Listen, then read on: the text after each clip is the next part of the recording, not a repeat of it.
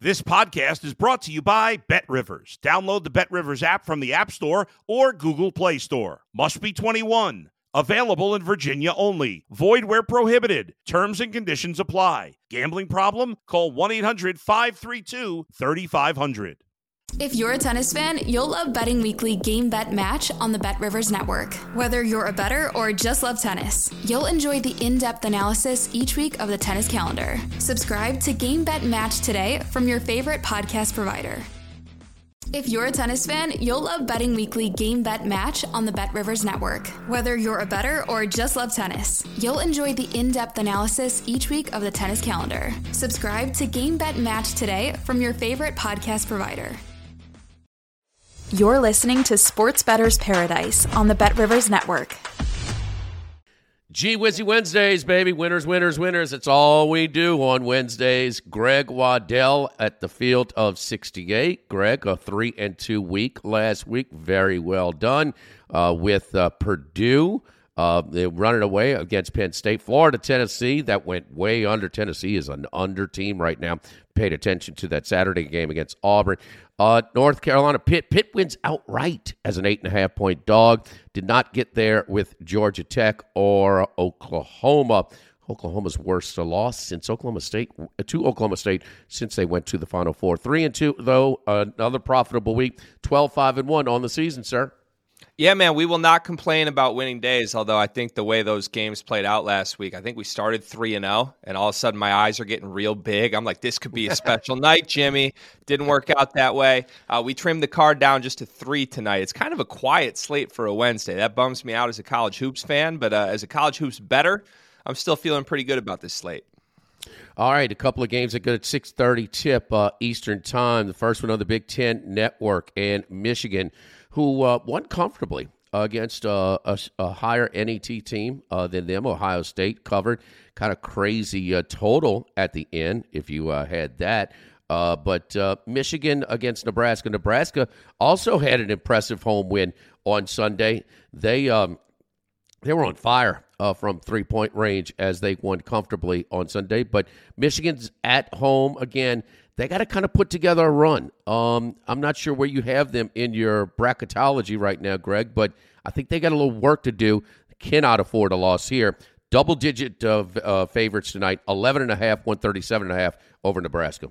Yeah, they got a lot of work to do to put it quite plain and simple here. They uh they're not even in the next four out, anything like that. They're just barely on the radar, and they're only on the radar because of their two and zero oh week last week. That win at Northwestern is going to stand up pretty well. They got a little schedule break there. Northwestern playing their third game in six days. COVID rescheduling. We'll take it as Michigan basketball fan. We're, we're not we're taking any advantage you'll give us, right? Uh, and then they looked pretty good against Ohio State too. I mean, this is a team you got to remember. As much as it pains me to say this out loud, this has been the story of the Juwan Howard era. Has been nobody questions how talented his teams are, and then all of a sudden they're on the bubble or they're off the bubble in the beginning of February and they've got a lot of work to do. I would point people to last season and how it played out down the stretch where I mean, we saw Hunter Dickinson essentially turn into a different player the final month and a half of the season when they were finally at a point where there was no margin for error he flipped a switch and was arguably the best big in college basketball in the stretch run of last season. And I think we kind of started seeing that last week from him. It was a much more engaged Hunter Dickinson. It was a much more focused, much more like body language leadership stuff that just hasn't been there when this team has struggled. So now they get a Nebraska team again. It's a bit of a schedule gift. Nebraska's not a good basketball team, but they are feisty enough that when they play their A game, they can beat anybody in the Big Ten. They had a great win against Creighton in the non conference at Creighton as well. The thing with Nebraska is they're not consistent enough to do it twice in a row. And they're coming off the victory over the weekend. Uh, there's been four times this year Nebraska has come off of a victory and then had to play a Big Ten opponent. They lost all four of those games by an average of 18 points per game.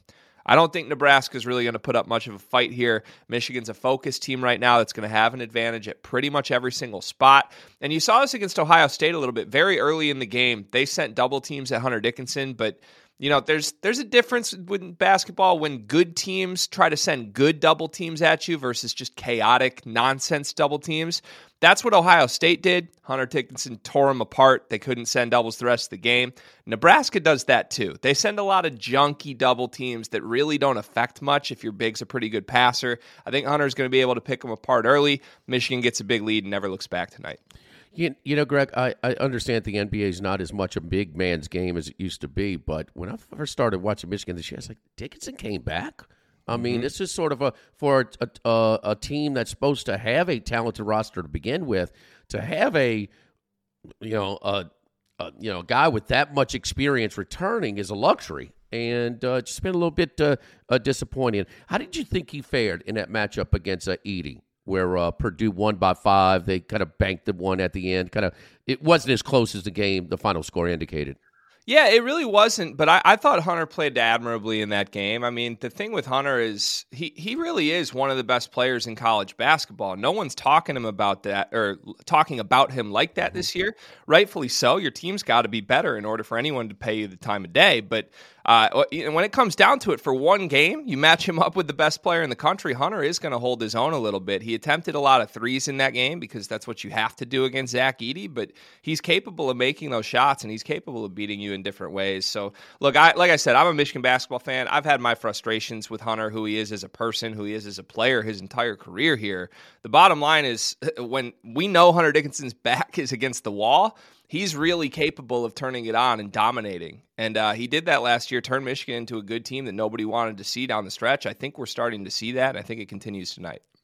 Yeah, and, and as a freshman, you had the game plan against him. I mean, I remember that uh, the game late in the year where he uh, just took over at the end against Wisconsin uh, at Wisconsin and won that game on the road. Uh, I mean, in a tournament, they were having to double him or or not. I mean, it was a he was a he was a headache to deal with it immediately in his college career. Michigan minus the 11 and a half, and yes, I don't think that the shooting.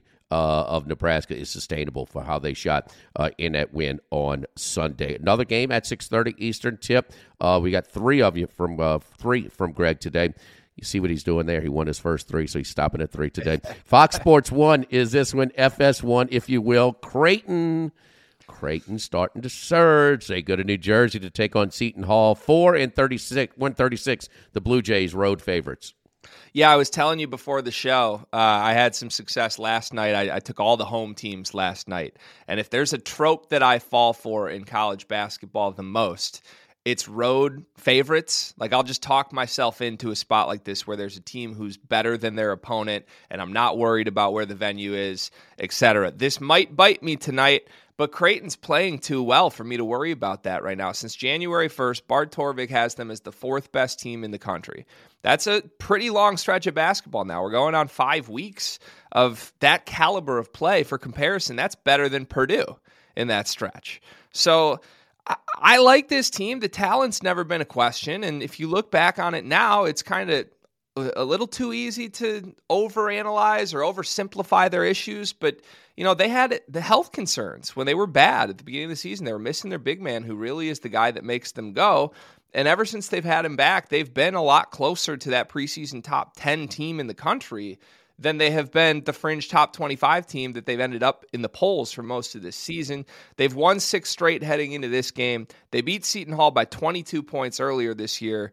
And sometimes when there's a comfortable win like that, if it's two teams of the similar caliber, I can look at that and be like, oh, the other team's going to be motivated. If it's a situation where one team's just a lot more talented at every single position, I think that can demoralize a group a little bit. Like, I think Seton Hall's coming into this game kind of like, what do we do against these guys? Like we, we already played them. We didn't really have any answers for them, and this is still the same team. Uh, Seton Hall, look, they're on the bubble. They need a big win. They're going to be desperate for this one, but they haven't held up well against elite talent this year. They're one in seven against top forty teams. They just can't score. I mean, they've got a pretty good defense. Shaheen Holloway uh, gets these guys to play hard, but 134th ranked offense in the country in all of those games against top 40 teams. They scored 70 points or less Every single one except one of those was in the 60s. Uh, I don't think that works. Creighton's defense is too good. I think Seton Hall is going to be right around 60 points in this game, and that's not going to be enough to compete with how good Creighton's playing right now. Creighton six in a row. Uh, and uh, you know, and it's, it's certainly a team that is healthy again. My contacts in Omaha told me, said, "Man, we're loaded uh, this year. This is the best team uh, they feel they've ever had." And they went through a little little uh, injury uh, spell uh, midseason, but they are in form, laying four uh, on the road at Seton Hall. Greg's last pick tonight. I'll go back to the Big Ten. It's the second game of that Big Ten doubleheader. The first one's Michigan Nebraska. We gave you a pick on that one, and the Wolverines. Now Penn State uh, at home, favored by four right now. It was four and a half um, overnight at Bet Rivers. It's now down to four. Eight thirty tip on the Big Ten Network in Happy Valley.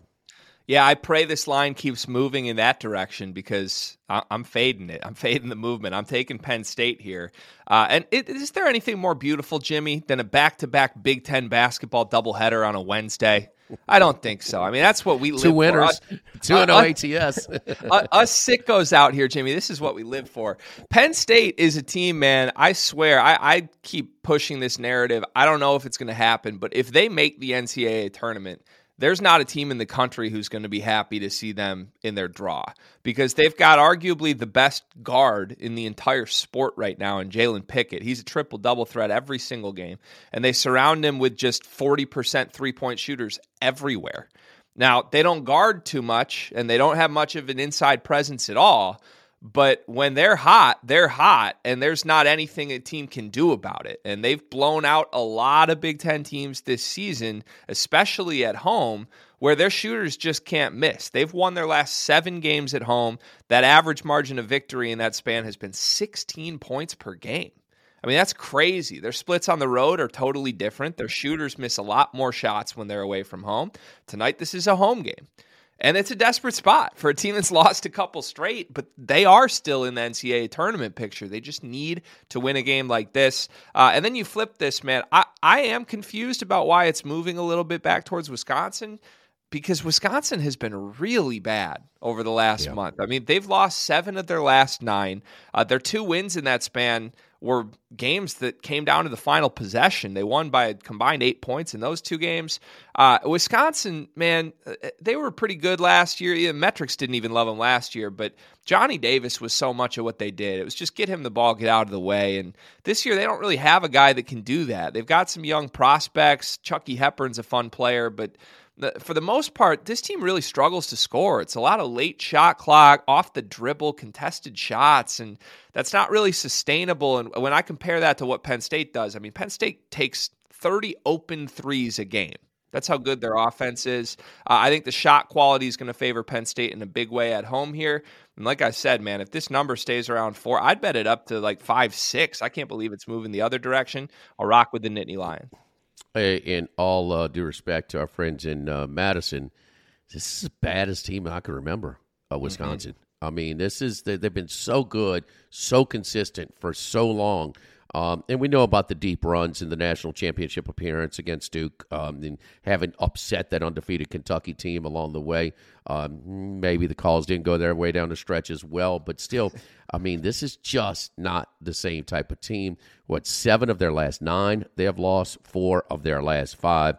And uh, yeah, Penn State, we talked about Nebraska earlier. They shot 53% uh, from the field in that game on Sunday and that win against Penn State. So Penn State to bounce back, they have been a different team. Uh, all teams are better at home, especially in college basketball, but some uh, more uh, a big a bigger gap than others. So Penn State minus the four, uh, Creighton minus the four, and Michigan. Mi- little chalk and uh, chalk omelet this morning, Greg? Huh?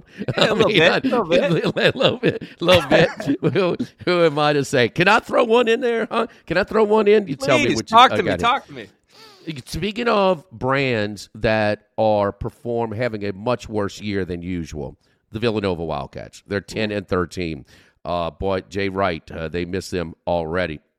They've lost three straight. But Justin Moore has been back for those three games. That Sunday loss by five against Providence, uh, lose by nine at Marquette, and they were getting six and a half, seven in that game last Wednesday, and that was a tough, tough beat if you had uh, Villanova. I had Marquette. I felt a little bit fortunate, and then at Creighton, you lose by five in Omaha is no, you don't have to apologize for that. Justin Moore is five points, nine points, and 13. He's kind of getting back in form. His minutes 31, 33, 34. They're laying nine against DePaul. I think Villanova is a team with him getting back into form a little bit, but nothing to show for it record wise, uh, straight up. I think it's a value spot right there. Chalk yeah, th- also. So extra chalk. I, I think you could be right. Rob Dauster over at the Field of 68 is going to love you, by the way. He's been pushing this narrative all week that Villanova is going to win the Big East tournament and qualify okay. for the NCAA tournament as a team with a losing record this season. We'll see. I think that's a pretty outlandish statement, to be honest with you, but you're dead on. They've played a ton better now that Justin Moore's back. So I like the spot. It's a good pick. Was it two years ago that Georgetown did it? Mm-hmm. Yeah, obviously, yep. yeah. So, yep. so I mean, well, uh, it, they they are playing uh, better basketball. All three of those teams are going into the into the tournament. Those three tournament teams that are all competitive against, and so I think that uh, Moore came off the bench in that first game against Providence, and it was very tight as well. And at Marquette and at Creighton, uh, no crime there. So I'm going to throw in Villanova. I mean, the, name, the name of the damn show is Sports Bettor's Paradise. It's not Motown Magic or something. Okay, Greg. All right, I could get I could contribute to this damn show.